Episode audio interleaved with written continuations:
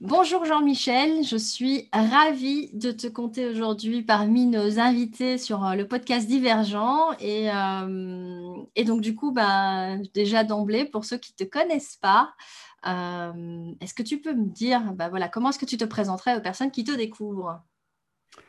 Eh bien écoute, merci Sandra. J'ai l'habitude de me présenter de façon, je dirais, un peu décalée comme étant un entrepreneur génétiquement modifié.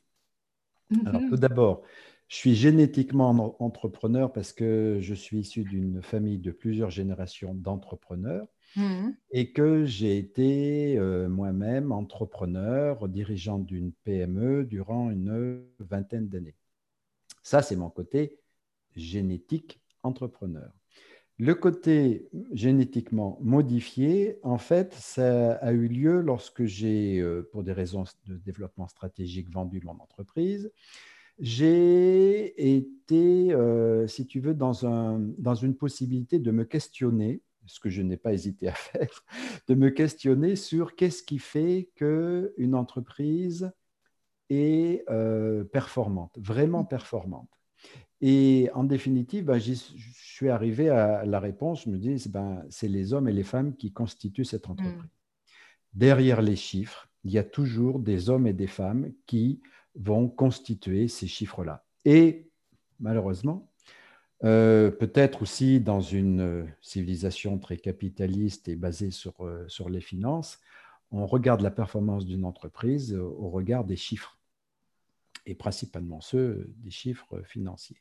Et donc, de ce fait-là, je me suis dit, il y a un décalage en définitive qui fait qu'on s'intéresse aux chiffres sans s'intéresser au, pas suffisamment, du moins à mon égard, à comment est-ce qu'on peut faire évoluer, performer les hommes et les femmes qui sont derrière ces chiffres et qui en, constitu mmh. qui en constituent la, racine en définitive.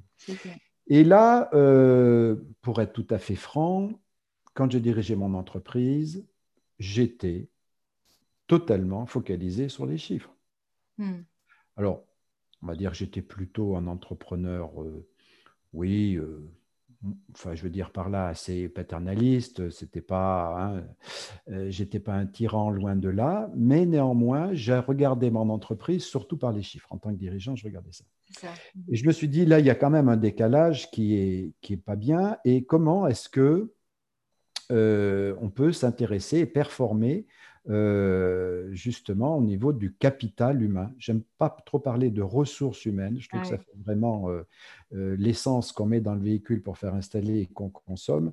et je préfère le mot de, capital que, sur lequel on investit, qu'on protège et qu'on fait fructifier. Mmh. Donc ce capital humain, de fil en aiguille, avec le réseau que j'ai, je me suis dirigé vers quelque chose que je ne connaissais absolument pas à l'époque, qui était le coaching professionnel. Mmh et là, bah, avec euh, plusieurs euh, rencontres, hein, euh, dont celle, entre autres, de Vincent Lénart à Paris, qui a, qui a créé le coaching en 88 en France, qui a ramené ça des États-Unis. Et là, j'ai découvert vraiment une, quelque chose qui m'a interpellé. Alors, j'ai souhaité en, savoir plus. Et là, j'ai commencé un cycle de plusieurs formations en coaching. Et là, pour moi, ça a été vraiment une révélation. Ah ah. Et je me suis dit, mais c'est exactement ça, en fait, que je, que je, que je pense nécessaire et utile aux dirigeants d'entreprise. Euh, par l'approche, le questionnement, le regard, enfin, sur justement l'humain en entreprise. Et donc, euh, une fois que j'ai été formé à ces outils-là, je me suis dit, qu'est-ce que j'en fais maintenant? Est-ce que je les utilise moi en tant qu'outil pour recréer une entreprise ou en mhm. reprendre une? J'ai trouvé l'outil tellement bien que j'ai voulu, j'ai préféré rester sur l'outil pour me dire, ben, je vais euh, créer mon cabinet pour utiliser cet outil au profit de mes anciens pères, euh, dirigeants ou managers pour euh, les aider eux-mêmes hein, en tant que, capital humain de l'entreprise et pour les aider aussi à faire fructifier le capital humain de leur entreprise. Et donc, euh, bah, j'ai créé mon cabinet il y a maintenant une dizaine d'années. Et donc, depuis dix ans, ben, je, dirais que je m'éclate en, en, en, accompagnant ben, soit les individus, soit les équipes ou même les organisations dans leur dans leur totalité vers, euh, vers cette, cette alliance euh, qui permet à un capital humain d'être à la fois performant, mais aussi d'être bien, puisqu'il ne faut pas, faut pas dissocier les deux. Donc, bien-être et performance, je dirais, sont au cœur de mes, de mes accompagnements. Donc mmh. voilà, depuis, depuis 10 ans, et ça, c'est ma partie modifié de mon, de mon gène. Donc, j'ai toujours, j'ai toujours en moi ce gène qui m'anime d'entrepreneur, ça, on ne me l'enlèvera jamais. Et euh, j'y additionné cette partie euh, modifiée, euh, une sorte de variant, on pourrait dire. c'est pas, c'est pas un virus, mais quasiment une sorte de, de variant que j'ai, que j'ai mis dans mon, dans mon génome d'entrepreneur pour le rendre beaucoup plus focalisé sur la progression du capital humain. Ouais. Tu as attrapé le virus du coaching, en fait. Alors, j'ai attrapé le virus du coaching, mais je mets quand même un bémol. Mm-hmm. Euh, et, ça, j'y tiens, tu vois, quand tu me le dis, je tiens vraiment à garder l'esprit entrepreneur. Parce mm. que l'esprit, vraiment l'esprit entrepreneur au sens, euh, tu vois, vraiment étymologique du terme, euh, je trouve qu'en ces périodes justement difficiles, le mot entrepreneur, il, tient euh, toutes ses promesses et toute sa puissance. Il ne faut pas avoir peur d'entreprendre. Pour entreprendre, il faut oser, il faut avoir de l'audace. C'est difficile. Il faut prendre des risques, mais aussi saisir des opportunités. Euh, et c'est pour ça d'ailleurs que même il y a dix ans, tu vois, j'avais appelé, j'ai appelé mon cabinet Initium, qui en latin veut dire euh, démarrer, entreprendre, euh, voilà, initier quelque chose. Donc il y a vraiment une question dans le terme d'entrepreneur d'énergisant mmh. euh, qui est, dans des périodes comme lesquelles nous vivons extrêmement important. D'ailleurs, on peut le remarquer au niveau des chiffres, paradoxalement, cette période difficile, tu as beaucoup, beaucoup de création d'entreprises. Donc, les situations difficiles, délicates, incertaines, paradoxalement, poussent les gens à créer et à entreprendre. Parce que, bah, ça c'est par exemple en référence à Edgar Morin dans les systèmes complexes, quand un système devient vraiment complexe avec son lot d'incertitudes et tout ça, il y a un inconvénient, c'est que tu n'as plus de cadre, mais tu as un avantage, c'est que c'est ouvert. Mm-hmm. tant que c'est ouvert, eh ben, tu peux créer. C'est ça ça permet de laisser euh, voilà, la possibilité. Ça, ça ouvre la porte, ouais, comme eh oui, et oui, et oui. C'est plus dangereux, c'est plus instable, c'est plus incertain, et en même temps, ça peut être plus créateur. Et puis, on mm. a beaucoup de, de doutes, tu vois, avec l'incertitude qui en moment, on doute, on doute de tout. On doute de nos dirigeants, on doute de nos vaccins, on doute de l'efficacité des masques, enfin, on doute de tout. Et en même temps, je crois que c'est Galilée qui disait, le doute est le père créateur de toute innovation. Il faut douter. Pour créer, il faut douter.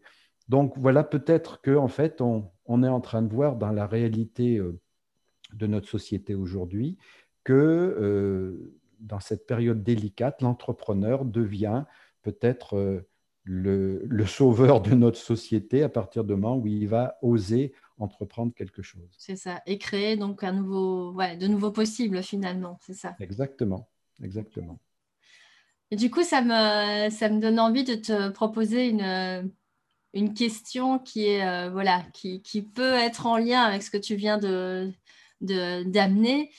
Euh, si tu étais justement un animal, une plante, un symbole ou quelque chose euh, d'autre que l'être humain que tu es aujourd'hui déjà, euh, tu serais quoi et pourquoi dans cette même continuité de, tu parlais d'ouverture? Alors écoute, franchement, Sandra, cet exercice de m'associer à un animal, ça, m'est très très délicat. Parce que, euh, pourquoi?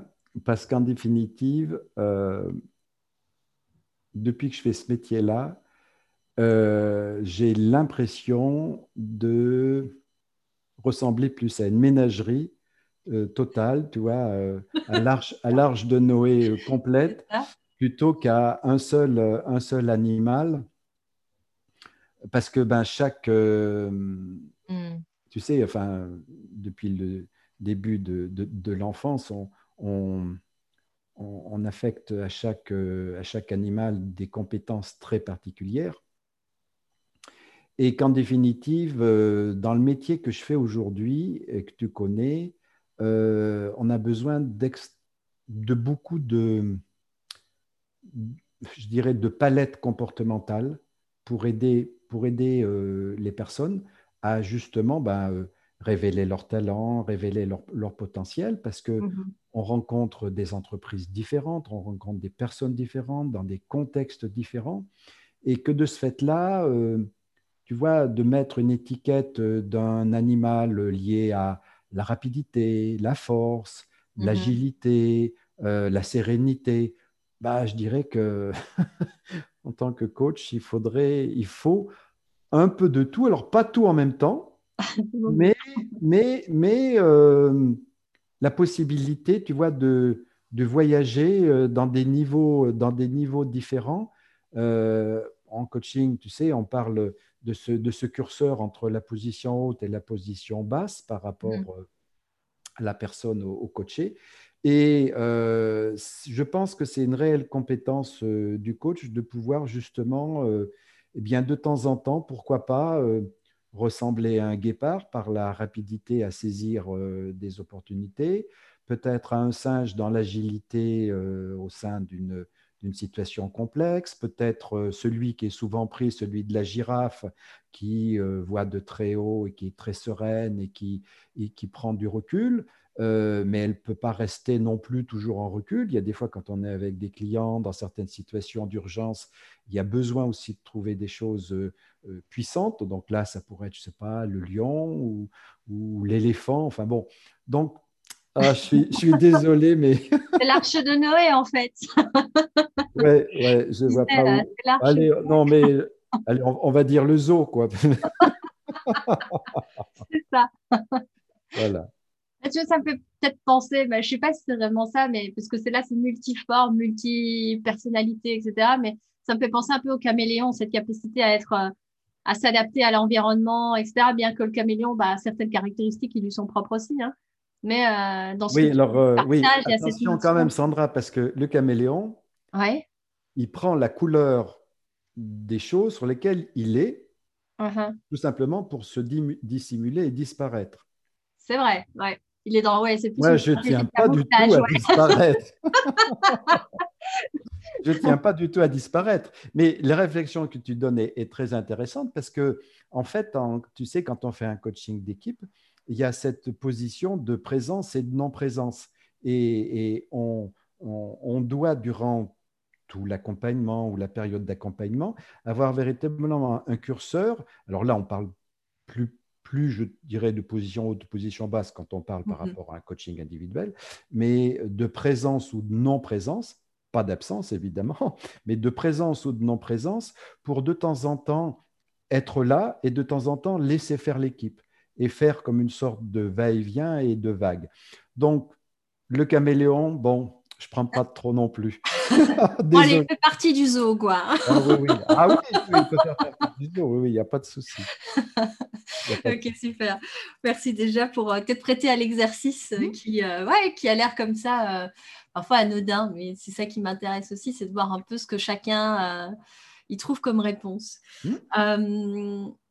Et du coup, bah, j'aimerais bien aussi que tu me... Enfin, la proposition, évidemment, du podcast, c'est de, de pouvoir laisser la place à personnes de, se raconter, comme j'aime à dire, mmh, mmh. de pouvoir euh, raconter leur histoire. Et, mmh. et du coup, euh, bah, qu'est-ce que tu aurais envie de nous raconter aujourd'hui? Où est-ce que tu voudrais commencer? Tu commences ton histoire où tu veux, tu en dis ce que tu veux et, euh, et tu la finis où tu veux d'ailleurs. Et, et j'anticipe, oui, on a le temps. D'accord. Alors, bah, écoute, euh, spontanément, comme ça, euh, l'histoire que j'aurais envie de te parler, en fait, elle est liée euh, à ce que j'ai hum, voulu écrire dans un de mes derniers ouvrages sur ce que j'appelle l'intelligence coopérative. Mmh Alors pourquoi ça, ça, peut être mon histoire? Je vais te le dire tout de suite. En fait, euh, donc, comme je viens de le dire, ça fait dix ans que j'accompagne euh, des personnes en entreprise et donc des équipes et tout ça. Et euh, je me suis rendu compte que paradoxalement, même si ces gens-là travaillaient des fois en bonne intelligence collective, individuellement, je les voyais souvent ramer à côté. quoi. Hmm. C'est-à-dire qu'en fait, tu sais, euh, on prend souvent euh, l'image d'un bateau avec des coéquipiers, tu vois, tout ça.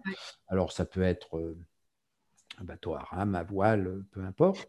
En tout cas, ce qui est certain, c'est que dans ce collectif, il faut quand même pas oublier que très souvent, des tâches individuelles sont affectées justement à chaque individu. Mhm. Et que, euh, d'autant plus dans ce monde dans lequel on est aujourd'hui assez complexe et délicat, eh bien, après avoir euh, créé une forme de dynamique collective et d'intelligence collective, les personnes individuellement, sur leurs tâches propres qui leur sont assignées, peuvent être en difficulté. Mhm. Et là, ce que j'ai observé, c'est que alors avec des niveaux différents dans certaines entreprises, hein, évidemment, elles ne sont pas toutes au même niveau, mais il y avait une très très grosse difficulté à ce que un collaborateur aille spontanément soit demander de l'aide à un autre, soit spontanément proposer son aide à quelqu'un d'autre. Hmm. D'un seul coup, on dirait qu'après avoir été tous en intelligence collective sur euh, la définition des visions, sur la définition stratégique, sur euh, euh, la totalité des plans d'action à mettre en œuvre, enfin bon, je ne sais quoi, c'est super. Tout le monde reprend son petit cahier, ressort de la grande salle de réunion ou de la réunion Zoom maintenant, et puis, et puis, et puis repart dans son petit coin, euh, très content de cette dynamique collective, mais se retrouve, peut-être ou pas, mais peut se retrouver face à des difficultés individuelles. Et là, euh, ce, qui, ce, que, ce que j'ai observé, c'est que les, dans une très grande majorité d'approches de, managériales, que ce soit les anciennes d'ailleurs ou les, ou les nouvelles même, euh, la notion de solidarité et d'entraide n'était pas vraiment inscrite dans les processus. Et que ça se faisait ou pas selon le bon vouloir ou pas des personnes qui étaient dans l'équipe. Et ce que j'ai pu observer, c'est que justement, et ça franchement c'est sorti souvent en coaching d'équipe, c'est que ben, je me rendais compte que mettons sur une équipe de 10 personnes, il y en avait 4 qui pouvaient très bien agir entre eux en solidarité, en, en, entraide. Donc il y avait une forme de, je dirais, d'approche un peu clanique qui se faisait de ces quatre, qui étaient relativement solidaires les uns des autres. Et puis en définitive, les autres, eh ben, euh, ils galéraient dans leur coin euh, parce que ça se faisait comme ça. Donc mon idée a été vraiment de dire, ça, c'est pas normal parce que ça affecte à la fois ce que je disais tout à l'heure, ça affecte à la fois l'efficacité euh, du capital humain, c'est-à-dire individuel, hein, des, hommes et des femmes, et ça affecte beaucoup leur bien-être. Parce que qu'est-ce mmh. qu'il y a de plus grandissant et de plus aidant que justement d'aider les autres ou d'être aidé par les autres. Donc cette forme de solidarité au travail étant pas très très naturelle et systématique dans toutes les entreprises, je me suis dit, eh bien, il faut que cette euh, solidarité, cette entraide soit quasiment euh, actée dans les processus managériaux et les processus de travail. Et donc, euh, j'ai voulu j'ai voulu me pencher sur ce que j'ai appelé, alors je ne sais pas si je l'ai vraiment inventé le terme, mais c'est vrai qu'il n'était pas très très diffusé avant que je l'utilise, le terme d'intelligence coopérative. C'est-à-dire, euh, je fais référence à la notion de coopération qu'on connaissait ou qu'on connaît encore un peu au niveau international entre les pays, où il y a vraiment de l'entraide, hein, euh, euh, voilà, un échange de compétences. Et, voilà, et ce que je développe dans ce livre et, mon ambition, c'est à ce que les entreprises de demain, puisque de toute façon elles vont être confrontées là où elles sont déjà confrontées à mmh. reconstruire leur manière de bien travailler ensemble, et eh bien tant qu'à faire qu'elles n'oublient pas dans cette reconstruction d'inscrire des processus qui leur permettent régulièrement euh, ben, d'être en entraide les uns envers les autres finalement de, déjà induire, justement favoriser cette euh, facilité, j'ai même envie de dire, puisque la facilitation, c'est créer des contextes favorables, euh, faciliter justement cette notion d'entraide euh, et de solidarité qui est naturelle, mais qui a été dans le monde de l'entreprise bah, éradiquée ou vue comme une vulnérabilité C'est pas ça que tu vois? Alors, elle n'a pas été tellement vue comme une vulnérabilité, euh, ni comme. Enfin, je ne connais pas, ou j'ai jamais rencontré d'entreprise où il a été acté dans leurs règles de fonctionnement, il est interdit de ne pas aider votre collègue. C'est ça, oui. Mais, si tu veux, en fait, ce que j'explique, c'est qu'aujourd'hui, il y a beaucoup d'entreprises, et tant mieux, qui ont acté des processus de travail pour favoriser l'intelligence collective. Tout à fait. On en connaît plein, hein. il y a plein, il y a plein d'outils euh, spécifiques, comme par exemple des outils spécifiques de, euh, d'innovation et de créativité collective, comme les brainstorming, le design thinking, des choses comme ça. Eh bien, à ce même niveau-là, donc, ces processus-là ont favorisé l'émergence de l'intelligence collective. Il faut qu'aujourd'hui et demain, il y ait des processus qui favorisent l'entraide et la solidarité entre les personnes. C'est ça. Hmm. Et c'est ce que je, c'est ce que c'est ce dont je traite euh, dans mon ouvrage. Et, euh, et franchement, j'ai cette, euh, enfin, je porte cet espoir parce que si on repart sur des nouveaux modèles managériaux, des nouvelles organisations du travail qui vont encore une fois de plus faire passer cette solidarité entre nous à la trappe, ça va pas aller. Mmh. Euh, et, pourquoi j'y suis sensible, d'autant plus sensible là dernièrement, c'est euh, que dans la crise sanitaire qu'on vit actuellement, cette solidarité entre les personnes a joué un rôle extrême, mmh. principalement dans les équipes de santé, dans les équipes d'urgence, dans les hôpitaux, où on a bien vu qu'ils ont fait très rapidement fi des processus très lourds euh, donnés par euh, la hiérarchie au-dessus, et puis qu'ils se sont dit, mais vous inquiétez pas, ou ils n'ont même pas dit, vous inquiétez pas, ils ont dit, euh, on n'en a rien à fiche, nous, on va y arriver ensemble, et comment on va y arriver ensemble? En s'aidant les uns les autres. Mmh voilà, c'est un peu, alors c'est pas le message mystique de aimez-vous les uns les autres, mais plutôt au moins aidez-vous les uns les autres au travail. Mmh. Et, comme ben, la, la, nature de l'homme, pas la nature humaine, mais la nature de l'homme avec un grand H, hein, incluant hommes et femmes, la nature de l'homme moderne, entre guillemets, et pas tellement celle de s'aider individuellement, parce qu'on considère aujourd'hui que chacun serait en capacité de, de se débrouiller suffisamment euh, sécure pour tout. Eh ben non, eh ben non. Et c'est pour ça que euh, depuis des années maintenant, on se retrouve avec des personnes qui pourtant sont dans des collectifs et qui se sentent complètement isolées et font des burn-out. Hmm.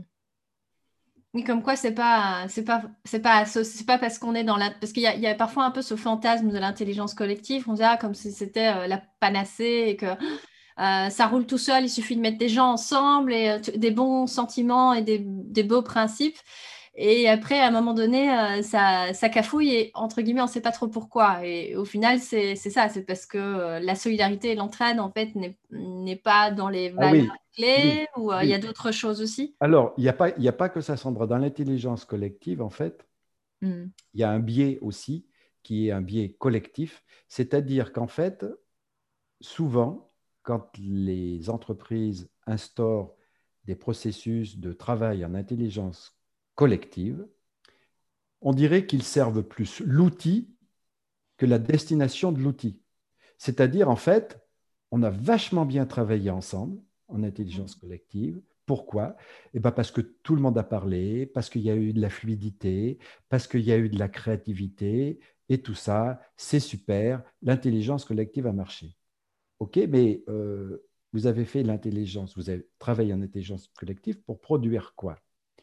Ah, alors c'est vrai que en fonction des attendus, on n'y est pas tout à fait. Hmm. Mais par contre, qu'est-ce qu'on a bien fonctionné ensemble?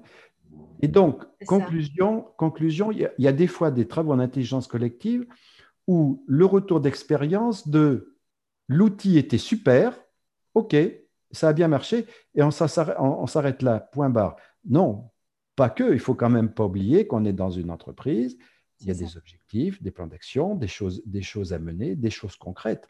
Et que donc, euh, il faut toujours rattacher, là on revient au curseur que je te disais tout à l'heure, de position haute, position basse, présence, non-présence du coach, qui est là pour dire, OK, OK, vous, êtes, vous travaillez en intelligence collective, mais pour servir quelque chose, servir une vision, servir des objectifs, servir des attendus.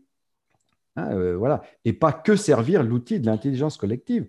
Mm. Et je donne souvent l'image, c'est comme si un jardinier euh, euh, jardinait pour améliorer sa pelle. Non, sa pelle l'aide à jardiner. Donc, il va peut-être choisir une autre pelle, une autre forme de pelle, la nettoyer, changer le manche, tout ça, c'est super. Mais la finalité de la pelle, c'est de creuser des sillons pour pouvoir planter des patates ou je ne sais pas quoi.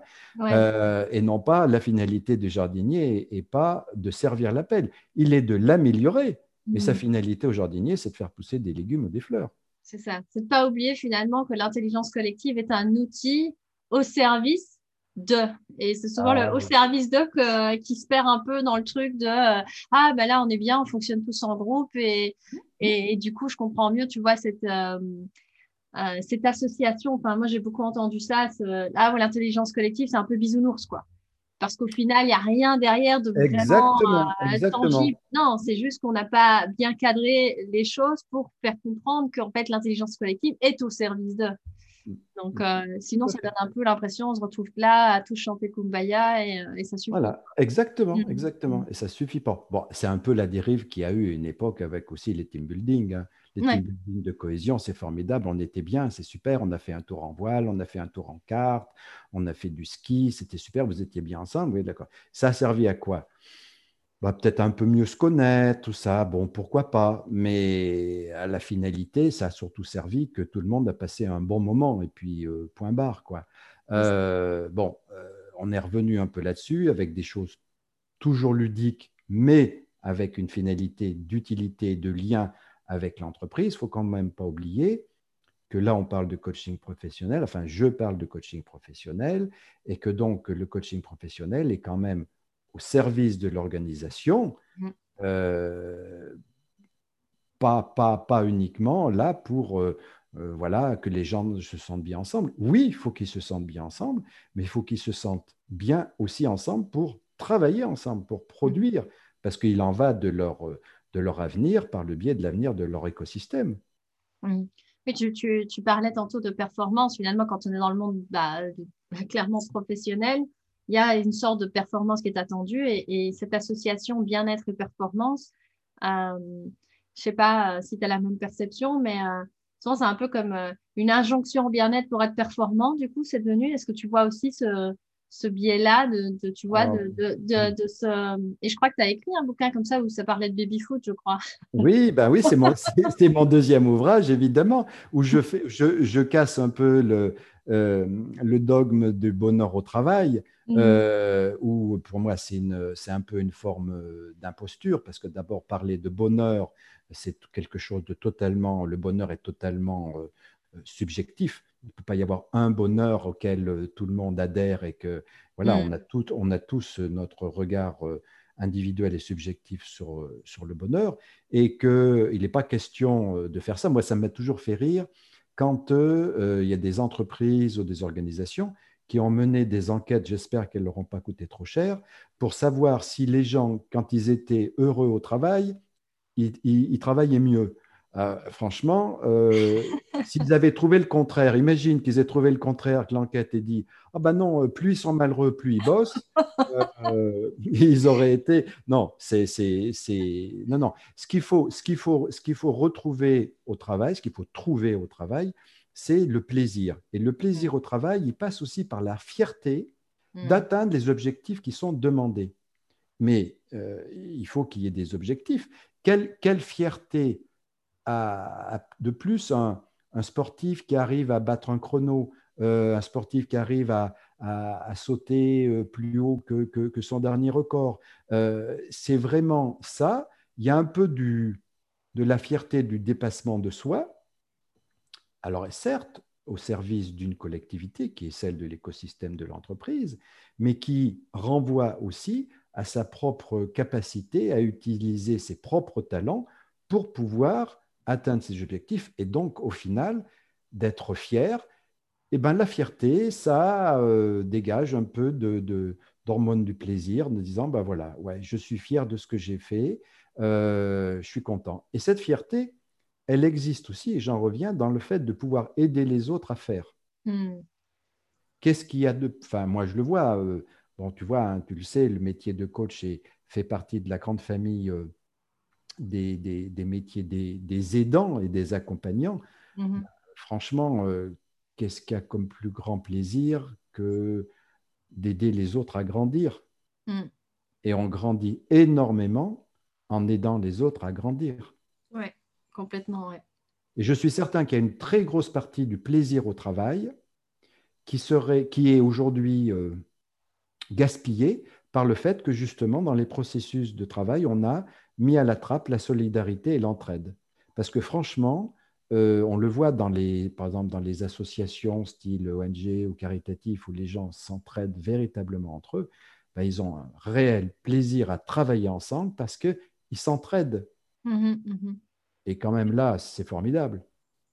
Mmh tu vois, ça me fait penser, je ne sais pas si tu connais ce livre, j'avais lu un livre euh, de Pablo Servigne qui s'appelle L'entraide, l'autre loi de la jungle, où justement il, parle de, ce, de, cette, croyance euh, presque collective que euh, l'homme est un loup pour l'homme et je ne sais pas tout quoi il dit qu'en fait, euh, enfin, à preuve à l'appui avec des études scientifiques, etc., il dit en fait, non, euh, notre instinct euh, premier, c'est d'être ensemble. On est, on est des animaux qui vivons en, communauté et en société.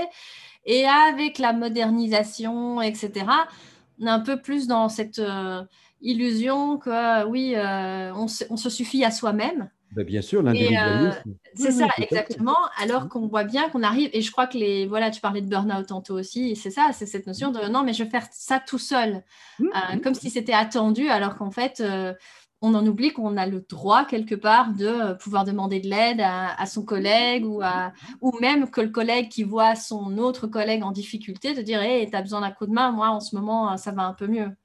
Donc, je ne sais pas si... Euh, si, si, si, si c'est tout à fait ça, tu as tout à fait raison. Moi, je donne souvent comme deux images. Tu sais, on le dit souvent, euh, on est vivant aujourd'hui parce que nos ancêtres à la préhistoire, ils ont su combattre à plusieurs les mammouths pour pouvoir manger. C'est sûr. Ou les animaux dangereux. Ce n'est pas un type qui, de temps en temps, sortait de sa caverne en disant Bon, écoutez, les gars, restez bien au chaud. Moi, je vais aller euh, combattre tout seul le, le dinosaure ou je ne sais pas quoi.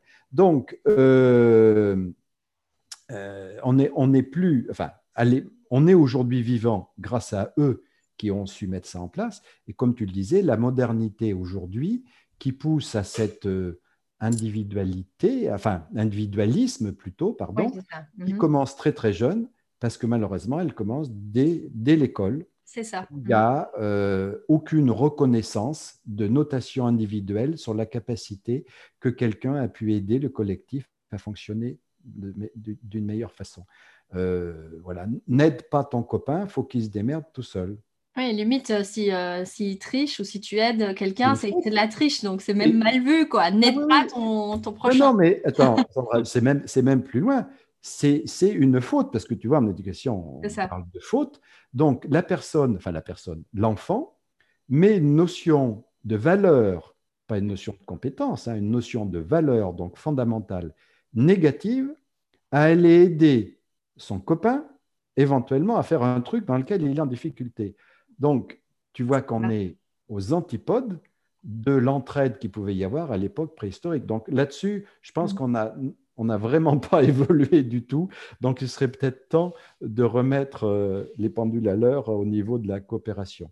Mmh mmh Et euh, ça me fait penser aussi que, par contre, je ne sais pas si tu avais déjà entendu parler de cette, euh, cette expérience qui avait été faite où on voyait un enfant de deux ans qui spontanément allait aider un mmh. adulte et donc, ça, tu vois, quand tu parles de l'éducation, justement, de, spontanément, en fait, on a, on a l'élan d'aller et puis, en fait, on, nous désapprend cet élan euh, altruiste, finalement, en disant non, non, non, non, euh, c'est chacun pour soi. Et donc, finalement, à l'âge adulte, c'est comme ça qu'on se retrouve à mettre en place de l'intelligence collective et finalement à être bien maladroit ou, d'avoir, euh, à devoir réapprendre finalement quelque chose qui pourtant est engrammé, je veux dire, euh, depuis euh, l'époque préhistorique, comme tu exactement, disais, euh, exactement, en nous. Exactement. Alors, c'est vrai qu'il faut savoir que dans l'homme, l'humain, dans des situations extrêmes d'urgence, s'entraide. Quand quand c'est vital. Encore heureux, on n'a pas perdu ce, ce basique-là.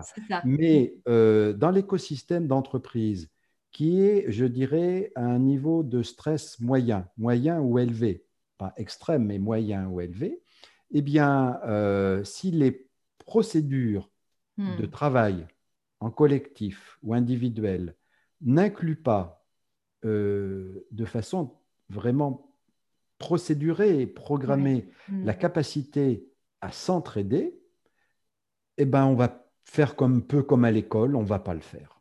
C'est ça, oui. Ça. Va ça, va, être ce qu'on a. On va fonctionner comme on a toujours fonctionné. Quoi. Oh, puis j'ai pas le temps, j'ai plein de dossiers, euh, de toi. Et puis euh, moi, si je t'aide de trop, euh, qu'est-ce que va dire le patron? Et toi, si je t'aide de trop, est-ce que tu, toi, après, tu vas m'aider autant? Euh, Donc, hmm. c'est toutes des choses comme ça qui, en fait, font qu'on ne le fait pas. Et moi, je me dis, c'est de la responsabilité ben, des, des dirigeants, des directions et des managers d'inclure véritablement cette solidarité comme un, acte de, travail euh, procéduré euh, dans lequel à la fois ils trouveront efficience et bien-être à, le réaliser. C'est ça, pour, favoriser ça. Mm. Et du coup, euh, tu vois, on parle voilà, d'intelligence coopérative, donc tu, tu, mm. tu disais que mm. ça c'est vraiment euh, ça qui t'anime. Mmh. Euh, et, justement, j'ai envie de te poser la question, mais pourquoi en fait c'est quelque chose qui t'anime? Qu'est-ce qui t'a mené là et qu'est-ce qui fait que c'est si important euh, à tes yeux justement de favoriser ça? Alors, pour, merci pour la question parce que en fait, pour, pour deux choses. Une chose qui est liée à mon métier de coach donc depuis dix ans, mmh. où quand j'ai accompagné des équipes, j'ai vu des individus en difficulté. Mmh qui, euh, comme je te le disais tout à l'heure, malgré le travail en collectif, euh, ramaient tout seuls dans leur coin et avec euh, difficulté à aller demander de l'aide, et d'autres à les difficultés à aller aussi proposer leur aide. Ça, donc, c'est ce qui fait le lien avec mon métier de coach par rapport à ce besoin, il me semble, de remettre de la coopération dans l'entreprise. Mmh et l'autre, en fait, fait appel à une expérience euh, vécue dans mon entreprise. Euh, quand à l'époque dont j'étais dirigeant de ma PME, il y a eu, euh, j'ai eu un incendie majeur dans mon mmh entreprise qui a, ben, je dirais, détruit à 80% mon entreprise. Mmh. Et donc, je me suis retrouvé ce jour-là avec 45 ou 47, je crois, on était à l'époque, collaborateurs, qui étaient là sans travail, sans outil de travail, et tout était perdu. Oui, c'est ça. Mm. Il fallait en fait tout reconstruire de zéro.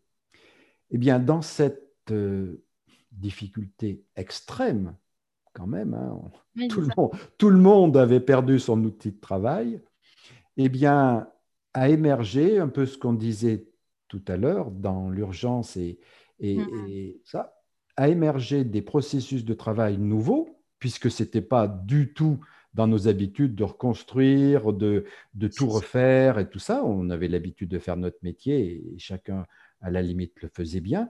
Et là, il a fallu réinventer. Et dans cette réinvention, eh bien, s'est mis tout naturellement une forme de solidarité et d'entraide entre chacun. Mmh. Et ça, je me suis dit, waouh, là, j'ai vu mes équipes agir vraiment différemment. Hmm. Et là aussi, alors ça c'est un peu le côté de la belle histoire, le côté, je dirais, un peu dommage de cette histoire-là, c'est que par la suite, quand l'entreprise a été euh, de nouveau sur pied, ben, cette solidarité, elle, elle, s'est dissipée, elle, est elle, a, elle, a, disparu dans euh, le quotidien des processus de travail qui, justement, ben, prenait, ne prenaient pas en compte cette mmh. dimension-là, et du moins ne favorisaient pas spécifiquement cette dimension-là. Et là aussi, si tu veux, quand j'ai accompagné donc, des entreprises et que j'ai vu des choses comme ça, je me suis dit, il faut absolument que les entreprises puissent euh, bénéficier et les collaborateurs aussi, bénéficier de, de cette énergie exceptionnelle d'efficience et de bien-être que procure la solidarité entre tous. Mmh. Et parce que j'en avais vu les effets bénéfiques dans mon entreprise et j'en vois plutôt les effets, les, les, mauvais effets par, par, leur absence, par son absence de la solidarité dans les équipes que j'accompagne. Donc voilà, c'est ce, qui, euh, ce qui me motive le plus aujourd'hui. Bon, il y a plein de choses qui me motivent, hein, mais, mais entre autres, entre autres c'est ça. Et, aujourd'hui que je me spécialise plus sur le coaching de dirigeants, euh, c'est une de mes missions, tu vois, c'est vraiment de faire prendre conscience aux dirigeants de ça. Mmh, Parce que, bon, euh, en termes de changement d'organisation et de méthode managériale, un écosystème euh, d'une entreprise ne va jamais véritablement plus loin que ce que souhaite son dirigeant. Donc, à partir du moment où le dirigeant a une certaine euh, prise de conscience sur la valeur que peut avoir pour tout son écosystème et son capital humain cette solidarité, une fois qu'il en a conscience, eh bien déjà un premier pas important, très important est fait pour tout son écosystème. Après, je dirais que c'est très facile, il suffit de lui dire, ben, voilà à la limite comment vous pouvez mettre ça en place. Mais est-ce que vous avez conscience que c'est vital pour votre entreprise et vital pour le bien-être de vos collaborateurs de mettre ça en place? Et là, si tu veux, voilà, j'essaye aujourd'hui d'appuyer sur le, bouton du haut pour faire prendre, pour faire prendre conscience aux dirigeants euh, que leur responsabilité et de mettre de la solidarité dans leur entreprise. Je trouve ça super intéressant parce que du coup, tu vois, moi, ça me questionne parce que oui, effectivement, tu vas. Bah, évidemment, si tu as le dirigeant, comme tu dis, l'entreprise ne va jamais aller plus loin que, que, la vision, je veux dire ça comme ça, de la personne qui, qui est euh, en haut de, mm-hmm. de la, enfin, qui est à la tête de l'entreprise. Euh, est-ce que tu as déjà remarqué que justement, on peut avoir un dirigeant euh, visionnaire et qui a cette élan de vouloir créer de la solidarité et que ça coince finalement plus au niveau du middle management ou de parce que les vieux réflexes reviennent ou parce qu'il y a une peur du bâton ou je ne sais pas quoi. Bien sûr, bien sûr. Et comment, ah est-ce que tu, comment est-ce que tu contournes ça? Parce que tu vois, c'est, quand ah même. Bah, alors, euh, il ne faut pas, faut pas trop. Je ne sais pas si c'est contourné, mais. Non, non, non, justement. je ne veux pas dire. non, non, non, mais justement, il ne faut pas trop, il faut pas trop le, il faut pas trop le contourner. C'est ça. Hmm. Ce, ce, ce, dont je me rends compte souvent, les, dirigeants. Alors, bien sûr, il faut tout ça, tout ça, faut beaucoup le nuancer par rapport à la dimension de l'entreprise. Bien hein, sûr. Voilà, plus tu as de niveau hiérarchique, plus tu as tout ça. Bon, mais admettons dans une dimension, on va dire euh, moyenne, style euh, grosse PME ou, ou ETI, euh, petite ETI, tu vois, entre les deux. souvent, les dirigeants ont une une vision de leur posture, de leur rôle, qui, dont ils n'ont pas conscience à quel point hmm. cette posture peut influencer sur la culture managériale qui va être construite par le middle management ou le management, enfin pour la, la ligne hiérarchique d'en dessous en disant non mais attendez, je leur laisse de l'autonomie, c'est s'ils travaillent, hein, je dirais avec les méthodes un peu d'aujourd'hui de subsidiarité, de mise en confiance, ok allez-y, je leur fais confiance et tout ça. Oui mais ça suffit pas. Il faut aussi qu'il inculque l'état d'esprit, qu'il qui, qui, intègre lui-même hmm. l'état d'esprit qui va euh, influencer, impacter, euh, la culture managériale que les autres eux-mêmes vont créer derrière. Ça, il doit incarner finalement l'état d'esprit pour vraiment pouvoir comme ça aller inspirer finalement. Euh, tout à fait. Prenons l'exemple tout à l'heure, on en parlait du dirigeant ou du manager, peu importe, qui dit euh, écoutez, moi, je suis vraiment à l'écoute, je laisse bah, la porte de mon bureau ouverte. Ouais. La politique de la porte ouverte. La politique de la porte ouverte, c'est super. Comme il y en a qui me l'ont dit, je leur ai dit c'est super. Donc vous attendez que vos collaborateurs viennent vous voir. Ah ben oui, je dis ils viennent souvent vous voir. Ben en fait, euh, pas tellement, mmh. euh, parce qu'ils ont peur de me déranger ou euh, de ne pas avoir la bonne réponse et tout ça. Ben, je dis à ce moment-là, est-ce que vous ne pouvez pas imaginer que ce soit plutôt vous qui traversiez votre, votre porte mmh. pour aller voir? Je prends simplement cet exemple-là factuellement, si un dirigeant va vers ses collaborateurs, euh, il va inculquer une notion du premier pas. vers l'autre. C'est ça. C'est tout bête. C'est tout bête, mais euh, il a beau être super inspirant, super euh, avec un leadership, avec de l'aura, avec un, un dynamisme, c'est super, ça va très bien. Mais concernant l'entraide et la solidarité, si lui-même, de temps en temps, sort pas volontairement de son bureau, c'est bon, une représentation très, très factuelle, très physique, mais elle est parlante, pour aller voir les gens et leur demander est-ce que ça va? Est-ce que vous avez besoin de l'aide? Qu'est-ce que vous pensez de ce truc? Et ainsi de suite. Et il n'attend pas que les gens viennent lui dire Monsieur, monsieur, il y a un souci. Il va voir. Est-ce que ça, est que ça va bien? Est-ce que comment, euh, comment ça se passe pour toi? Est-ce qu'il y a des choses que tu voudrais me dire que tu n'oses pas me dire? Ça, ça c'est, c'est une démarche hmm. qui, ponctuellement par un dirigeant, va automatiquement influencer, impacter, et donc positivement pour la solidarité, toute la ligne managériale. Hmm. Ok, ok. Oui, ça, et c'est finalement, c'est pas quelque chose, on va dire, euh, de d'hyper compliqué euh, en soi à faire quelque part. Ah, si. je veux dire après, ouais. je veux dire physiququement en soi, ah, c'est aller vers. intérieurement, intérieurement, pour certains, c'est très difficile. je me doute. Ils y attachent derrière une notion de pouvoir. C'est ça. Mmh, mmh. Oui, bien sûr.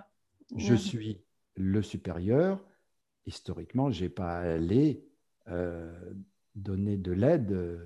Euh, combien, enfin bon, il y en a de moins en moins, heureusement, combien de dirigeants qui me parlent de leurs employés qui travaillent pour lui mmh, ah, ah, oui, pour vous, mais je, je croyais que vous aviez une entreprise. Oui, enfin bon, pour l'entreprise. Ils me disent, mais donc, donc c'est très. Enfin, il y a des dirigeants qui ont quand même encore des représentations de leur rôle qui, s'ils doivent incarner une posture d'entraide, euh, ça leur demande un, changement de mindset, d'ouverture d'esprit euh, assez délicat. Et c'est là qu'à la limite, le coaching de dirigeants euh, bah, apporte vraiment une, création de valeur, à la fois sur la prise de conscience d'une méconnaissance que pourrait avoir le dirigeant sur sa capacité à euh, incarner ou pas cette, cette, cette, cette, entraide et cette solidarité, et puis après sur le travail intérieur que ça va lui demander pour dépasser ses propres freins, parce que c'est pas évident, c'est pas évident. Parce que tu parles de, cette notion finalement de, presque une confusion entre je suis l'entreprise et, ah cette identification finalement à l'entreprise qui fait que ben, voilà, les gens travaillent pour moi, pas pour, pour l'idéal ou pour la, mission de l'entreprise finalement, c'est pour moi. et quand tu regardes euh, à l'extrême en forçant le trait de façon caricaturale le dirigeant qui dit ma porte est ouverte et que quand tu discutes avec euh, certains collaborateurs, même, même à la limite euh, une ligne managériale pas très éloignée du dirigeant, dire euh, oui mais dites donc, moi j'ose pas la, traverser la porte. Vous avez vu le bureau, vous avez vu la grandeur du bureau, l'épaisseur de la moquette, vous avez vu son truc? Moi quand, quand, je rentre dans le bureau, je sais plus quoi dire quoi. C'est ça. Je suis déjà trop impressionné. Quoi. Eh ben mm. oui, et donc ben, le dirigeant, il, inconsciemment, il le sait aussi, ça, parce que c'est son pouvoir, c'est euh, c'est là, c'est le sachant, c'est celui qui a, qui a, qui a voilà, le, le euh, tout pouvoir, donc il doit rester euh, sur son siège. Mmh mmh S'il le quitte, qu'est-ce qu'il va Il va montrer une forme de vulnérabilité à descendre de son trône? Mmh pour certains, c'est pas facile. C'est pas facile. Alors que, tu l'as dit, factuellement, c'est très facile. Ah, c'est ça. ah ouais, non, mais enfin, je veux dire, si on regarde factuellement, on n'y met pas, on n'y met pas d'émotionnel, j'ai envie de dire dessus. Ah, bah, c'est aller vers l'autre, donc ça a l'air sympa ah comme truc. C'est pas, euh, factuellement, c'est pas gravir l'Himalaya, mais psychologiquement, pour certains, c'est euh, descendre à, à, à, 1000 pieds, à mille pieds sous terre. Hein. C'est ça, exact. Je vois bien, je vois bien. Ok, chouette. Et euh, c'est pas un moment là qu'on est en train d'échanger? Du coup, je me disais concrètement, toi, comment tu, euh, bah, à travers, bah, tu dis, ça fait dix ans que tu es dans, dans le coaching euh, mmh. euh, professionnel et puis là de dirigeant aussi. Mmh. Donc, mmh. concrètement, comment tu, comment tu t'y prends pour justement favoriser cette solidarité, cette entraide Tu, tu apportes des outils Tu, tu c'est quoi ton Oui, alors c'est à, à deux niveaux. Oui, à ma, part contributive à moi. Euh, eh ben, écoute, elle est, elle, est à, elle est à deux niveaux. Elle est ponctuellement, comme je viens de le dire tout à l'heure, dans les accompagnements auprès des dirigeants, de faire un peu comme on est en train de parler là, si tu veux, de sensibilisation euh, euh, à cet aspect euh, qui me semble essentiel d'entraide et mm-hmm. de coopération. Après, bon, ils peuvent y adhérer ou ils peuvent ne pas y adhérer.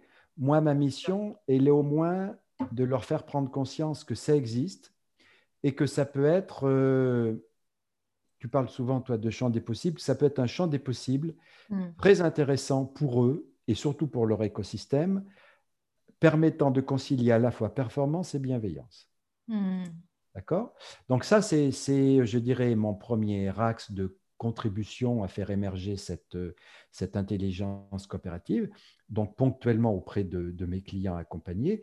Et l'autre, je dirais, elle est plutôt celle d'une diffusion plus large et non ciblée, et bien, qui se fait ben, principalement par mes ouvrages hein, euh, management que j'ai écrit. Euh, j'en ai écrit deux l'année dernière.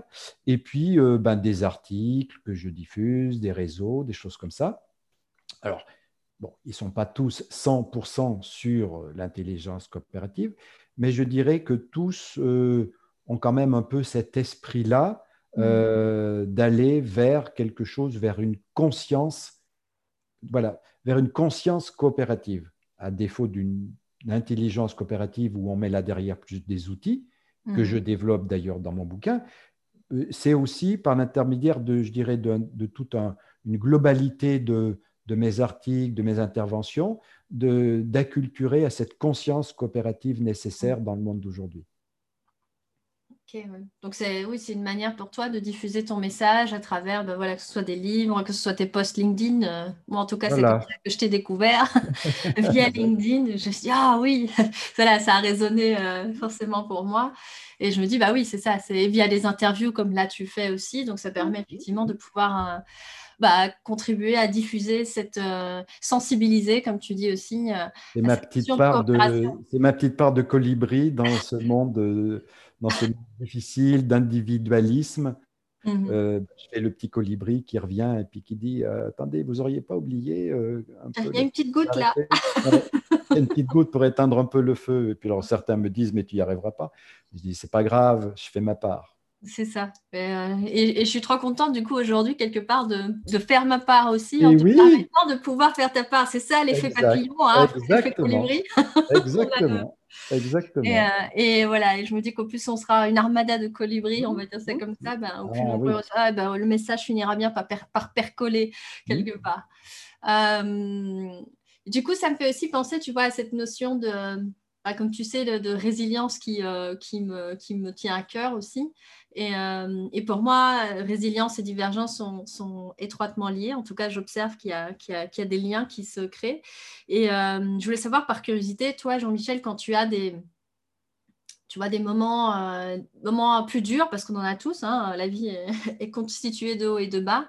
Mmh quelle est ta stratégie de divergence, sachant que la pensée divergente, c'est cette capacité à, à, on parlait tantôt d'ouvrir, tantôt d'ouvrir les champs des possibles, mais de voir des solutions possibles à une problématique donnée euh, et d'avoir, euh, parfois elles sont créatives, parfois pas, hein, mais c'est en tout cas d'avoir cette possibilité de voir euh, d'autres choses. Comment, c'est quoi ta méthode de, divergent? Ah bah alors, elle est très très simple parce qu'elle est quand même issue du métier du coaching. je ne cherche pas la solution, je cherche la question. Mmh. Un peu comme Einstein disait qu'il. Eh oui. Ce n'est pas, la, pas la solution qui est intéressante, c'est les questions préalables à la mm. solution. Trouvez les bonnes questions, vous aurez la bonne réponse. Mm-hmm. Oui, qui est un peu le cœur du, du coaching, effectivement. Eh, oui, et demande de savoir poser des questions. et oui, on est aujourd'hui, tu sais, euh, encore plus qu'hier, dans une société de l'immédiateté. Mm. On aime bien, on a un problème, c'est pas grave, on appuie sur un bouton, le problème est solutionné. Mm. Euh, comme c'est facile euh, ben voilà, de se parler à distance, c'est facile euh, de se téléphoner, c'est facile, euh, tu veux laver la vaisselle, et ben, tu appuies sur un bouton, tu veux faire ça, tu appuies, voilà. C'est l'immédiateté, difficulté, problème tac, solution. On est quand même beaucoup dans cette, dimension-là aujourd'hui, qui est une société donc de confort, où il faut que le, le problème ne doit pas avoir sa place, donc la solution doit arriver très rapidement. Mmh. Et malgré tout, des fois, on est totalement coincé. Et, franchement, franchement, hein, je l'ai expérimenté plusieurs fois, évidemment, je l'expérimente avec mes clients, il faut passer par la question. Hmm. Alors, la question ou les questions. Bon, c'est il y a euh, cette fameuse méthode que j'aime bien, qu'on appelle les cinq pourquoi. Tu te poses cinq fois de suite la question pourquoi quelque chose. Eh ben, tu, descends souvent à la racine euh, du mmh. problème et après, en définitive, tu dis, bah, tiens, je suis à la racine du problème, donc j'envoie la solution. Euh, il y a ça, et puis tout simplement, voilà, euh, c'est la question, c'est les séries de questions créatives, comme je disais tout à l'heure, hein, le doute est, est le père de toute création, donc il faut douter, questionner, c'est l'esprit critique, c'est euh, la déconstruction philosophique, c'est tout ce qu'on connaît pour faire grandir, qui n'est pas de chercher absolument euh, quelque chose, parce que le gros problème de l'humain, il a un biais cognitif, quand il cherche absolument quelque chose, il finit par le trouver. Mais malheureusement, ce n'est pas automatiquement ce qu'il lui faut. Mmh, Mmh. en fait, on, cherche que ce qu'on connaît et ce qu'on souhaite euh, trouver. Tandis que pour ouvrir beaucoup plus large le champ des possibles et donc de trouver euh, des solutions euh, plus pertinentes, plus adaptées et souvent inédites, bah, il faut se poser plein, plein, plein de questions. Et est-ce que du coup, tu as des questions comme ça de, de prédilection, j'ai envie de dire. Bon, les, cinq pourquoi, j'entends. Euh, effectivement, c'est quand même quelque chose qui permet, comme on dit, de creuser plus en. Enfin, souvent, on a un problème de, de surface et puis en posant cinq fois pourquoi, ben, on arrive à autre chose, effectivement. Euh, les gens sont souvent surpris. Mais toi, voilà, quand tu es. Euh, quand tu es voilà, dans, cette, dans la tourmente, on va dire ça comme ça, pour dire quelque chose, mais quel serait le genre de questions tu vois, que, tu, que tu te poserais pour, pour justement favoriser cette euh, recherche de possible oh ben C'est pas très très loin des cinq pourquoi? C'est, tu sais, le style de question un peu, je dirais, bateau, mais qui sont quand même assez puissantes, de se dire euh, et tout ça pourquoi? Mm-hmm. Ou euh, ou alors il y a le style de question qui est intéressant aussi. ce problème-là que j'ai aujourd'hui, qu'est-ce que je pourrais en. Enfin, comment je pourrais le voir dans 5 ans, mhm. dans 10 ans? Donc, tu vois, là, ça fait prendre du recul euh, vers l'âge de la sagesse, que je commence un peu à, titiller. Euh, il y a ce genre de questions, ce qui est une question très aidante. Alors, ce n'est pas une question véritablement, mais c'est de se dire, c'est d'avoir souvent, pour certaines thématiques de problématiques, des référents. Mm-hmm.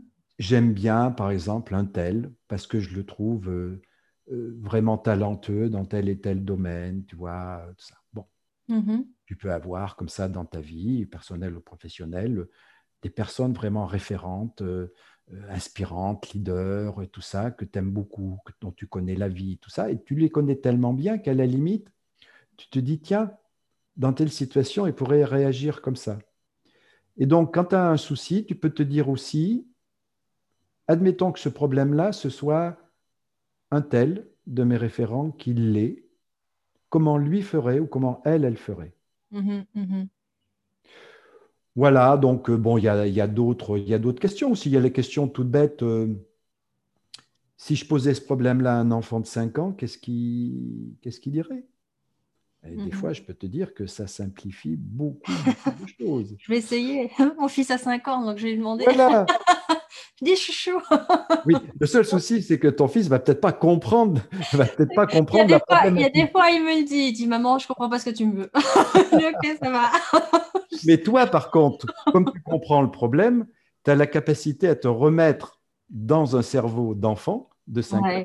Donc, par la simplification euh, du contexte, ça le fait. Bon, puis après, tu as toutes les méthodes de, je dirais, de, ben voilà, qu'on peut utiliser en déconstruction philosophique ou, ou en segmentation du problème. Tu as un mm. problème, en fait, tu te rends compte que c'est un plat de spaghettis qui est aggloméré, euh, qu'il va peut-être falloir euh, voilà, le, le, séparer en plusieurs petites choses. Euh, il y a aussi beaucoup de problèmes qui sont liés, alors là, la question du pourquoi, il répond généralement, de croyances personnelles, de mmh. biais cognitifs, de biais émotionnels qui nous, posent, qui nous poussent dans des, dans des problématiques qui deviennent en fait plus lourdes parce qu'on y rajoute notre dose de méconnaissance, de croyances et de biais cognitifs et émotionnels. Donc, essayer d'alléger un peu, de faire un peu du, du lean en termes de, de, questionnement. Et puis, puis voilà, enfin, quelques-unes de mes méthodes. Hein. Mais ce qui est important aussi, c'est que chacun euh, puisse expérimenter la mm. méthode qui lui convient le mieux.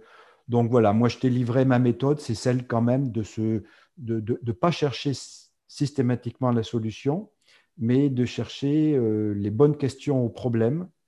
Pour, derrière va émerger normalement euh, un champ des possibles ou une solution ou, quelques solutions possibles.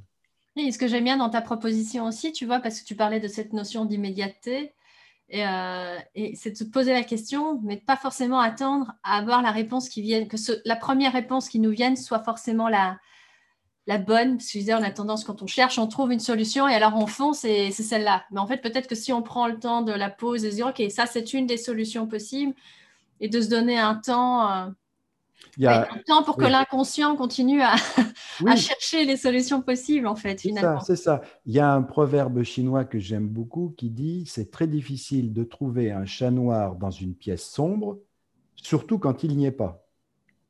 oui, bah oui.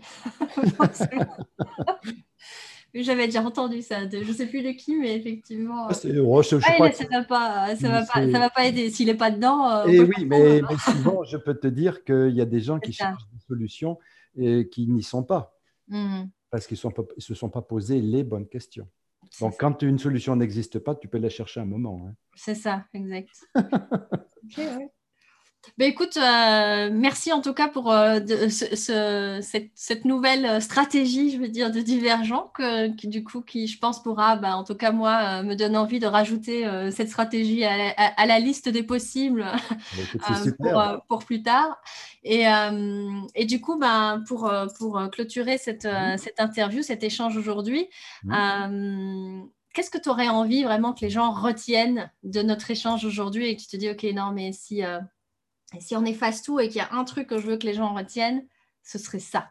Et ce sera le mot de la fin.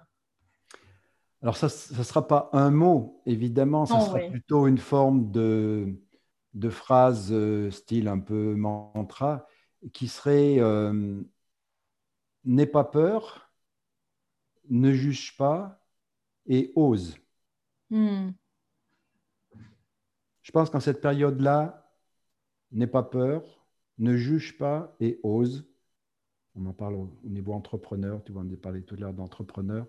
Voilà, je pense que c'est quelque chose qui peut aider euh, à la fois individuellement les gens et aider aussi nos, écosystèmes à grandir, à évoluer. Mmh. Ok, ben super. N'aie pas peur, ne juge pas et ose. Je la note aussi. et le mettre en, en grand, en citation. T'inquiète, je mettrai la source. ah oui, oui, oui, merci, c'est gentil. bah, je regrette des fois d'avoir de ne pas avoir mis ma source quand j'ai donné des quelques petites phrases comme ça, parce qu'il y en a quelques-unes qui ont été, euh, qui ont été réutilisées. Ah oui, bon, ça me fait plaisir. Ouais, sans César. de les revoir quand même. sans citer César. Ah mais ok, je, promis, promis, je, mettrai, je mettrai Merci, Sandra. Merci à toi Jean-Michel et en tout cas, euh, ben voilà, ça a été un vrai plaisir pour moi. J'espère que nos auditeurs auront pris autant de plaisir que moi, voilà, à échanger avec toi aujourd'hui et qu'ils auront pris avec eux euh, ce qu'il y a à apprendre pour eux. Et, euh, et je te dis, ben, du coup, à très bientôt. À très bientôt. Merci beaucoup à toi.